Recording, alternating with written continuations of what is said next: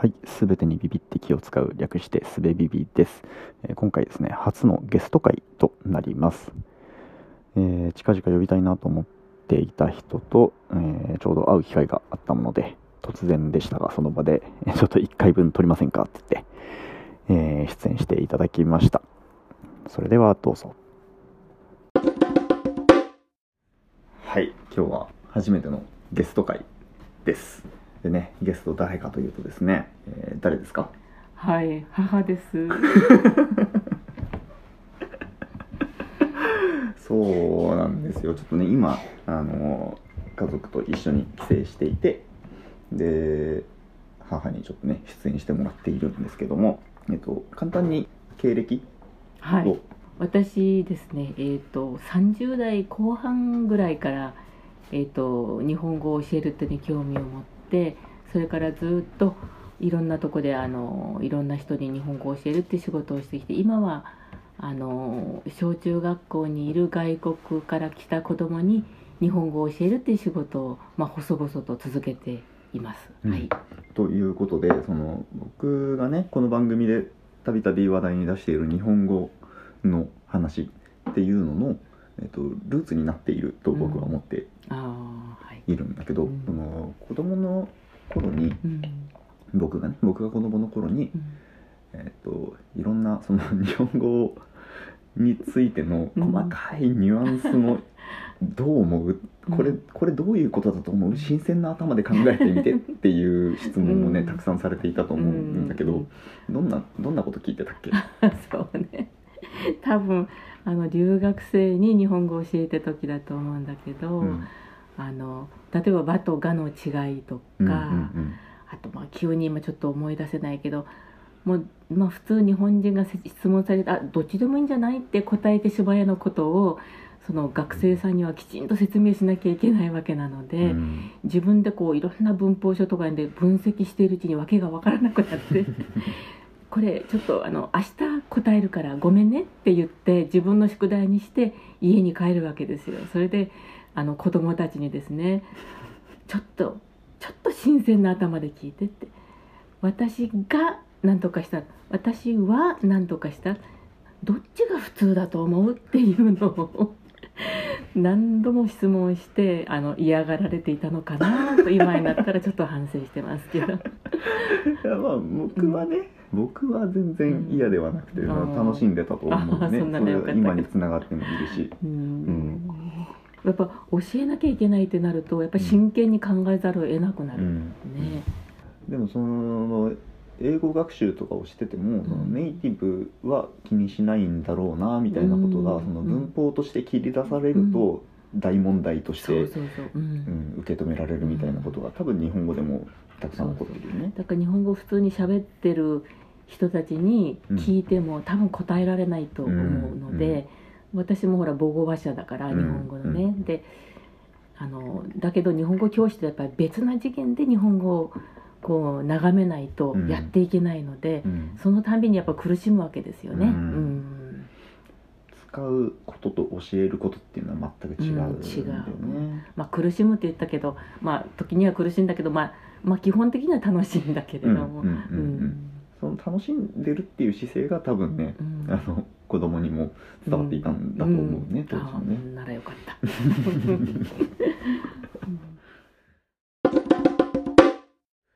ところで、はい。娘がはい、使ううん、新しい日本語はい、としてうん、「洗いさせて」っていうのがあるんだうん、けど、うん、あの手手を、うん、えー親にゴシゴシと自分の手を洗ってほしいという時に「洗いさせて」っていううん、言葉を使うんだけど、うん。これどう どう見る？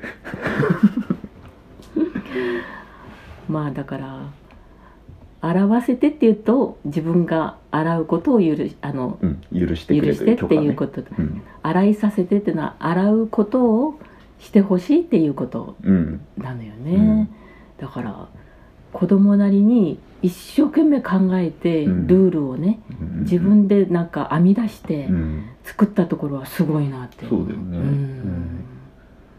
これあの僕は個人的にはすごく気に入っていて、うん。あの新しいルールにして広まっていいんじゃないかなって思ってるところもあるんだけど。なるほどね、だから子供ってこう喋ってる誰も文法とか子供には教えない、うん。ただ大人が一生懸命子供も子供相手にうん。噛んで含めるようないろんなゆっくり話をしたりして子供はその中からルールを自分で見つけ出して、うん。そしてどんどんどんどん語彙を増やして、うん。文系を増やしてあの母語話者にこう成長していくうん。わけでしょ、うん。だからその途中でなんか自分なりのルールを作ってしまってうん。でしばらくしてあこれって日本語にないんだって。うん。後で気づくとまた普通の日本語に戻っていくんだけど、うん。その過渡期の子供の間っていうのはすごく面白いと思う。観察として。そうだよね、うん。だからその日本語の今の文法が出来上がっていく、まあうん。出来上がっていく、まあ、完成形ではないのでん変化していくっていう言い方の方が適切かもしれないけど、その進化の過程をうん。一人の人生の中でうん。初めから繰り返していくっていう感じはあるよね。そうそうそうだから子供がこれからいろんな言葉を獲得していくんだろうけど、うん。その途中をこうつぶさに観察できるというのは親としてのなんか醍醐味っていうかすごくそれは面白いことだと思う、うんうん。子供は使ってみて親が首かしげたり、うん。あ通じないなと思うとやっぱりそれなりにまたいろいろ工夫をして、うん。あのやっていくと思う。例えばあげるもらうくれるとかいううんのは、うんうん。子供はよく間違う。うん。だからそういうのをこう使っていくうちにあやっぱりこれ違うんだって、うん。こう自分で身をもって体験をして親に投げかけて親の反応を見てうん。それで自分をこうの言葉を獲得していくっていうところがあるから、うん。その過程はもう何回も言うけどとても面白いと思う。そうだね、うん。うん。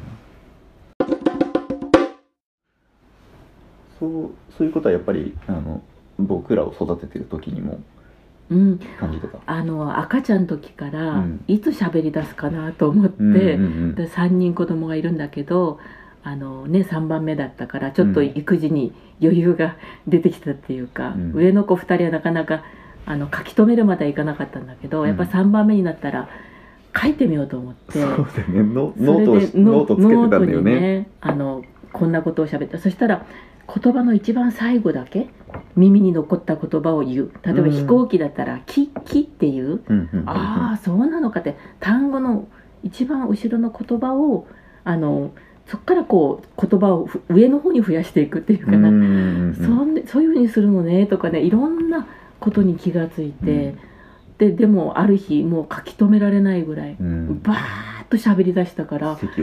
もうこれはすごいと思った、その獲得の仕方がね一日一単語とか言うのじゃ全然なくてうん。ある日爆発的にうん。喋り出して、ああもう書くのが追いつかないと、うんううん。ん、それがすごい私は面白かったです、うん。はい、なんかその、ん。あの語り草になっているエピソードの一つとして、あの初めてちゃんと言葉を喋ったのが「ただいま」だったっうん。ていうのを言ってた、あことがあるよね。ーはいはいはい。それってど,、うんどういう状況どういう状況だったかなあの三輪車っていうかななんか手押し車みたいなのまだ押すような、うん。もう歩くかやっと歩き始めた頃うん。初めて「ただいま」って言って帰ってきたの家に、ああと思ってあ言葉自体は出てたよ。パパとかママとかワンワンとかニャンニャンとか、うん。そうじゃなくてちゃんと自分で考えてどっかで獲得してきた言葉であろうその「ただいま」って言ってその場に応じた言葉を選んでうん。ちゃんと言って帰ってきた。すごく覚えて感激した、うんうん。おおと思って、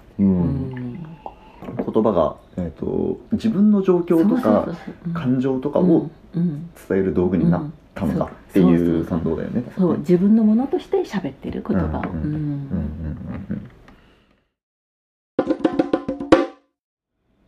でもなんかね子供の頃なんかそんな質問いっぱい投げかけていたのに、まあ、それをちょっと面白がってくれて、うん。あのよかったなとうん。今は思うけど、うん。やっぱり気が引けるのであんまりこんな質問ばっかりして 嫌にならないかなと思ってもう今日はちょっとやめとこうかなとか 思った時もあったけど、いやでもねその当当時はあんまり言語化して楽しいっていう感じは、まあ、もちろんなかったけど、でも今になって思うとその自分が当たり前に使っているものうん。には、えー、と理由があるのだとか、うん。これを疑問に思う人がいるのだうん。みたいな土壌がその時作られたのかなと思う、うん。だからそのそれは言語に限らず、習慣に関してもそうだし、だから自分が使っているものがうん。万人にとっての正解ではないのだみたいな価値観がそれによってちょっと作られたのかなっていうのは今になって思うけどそうですか。それはそれはびっくりしました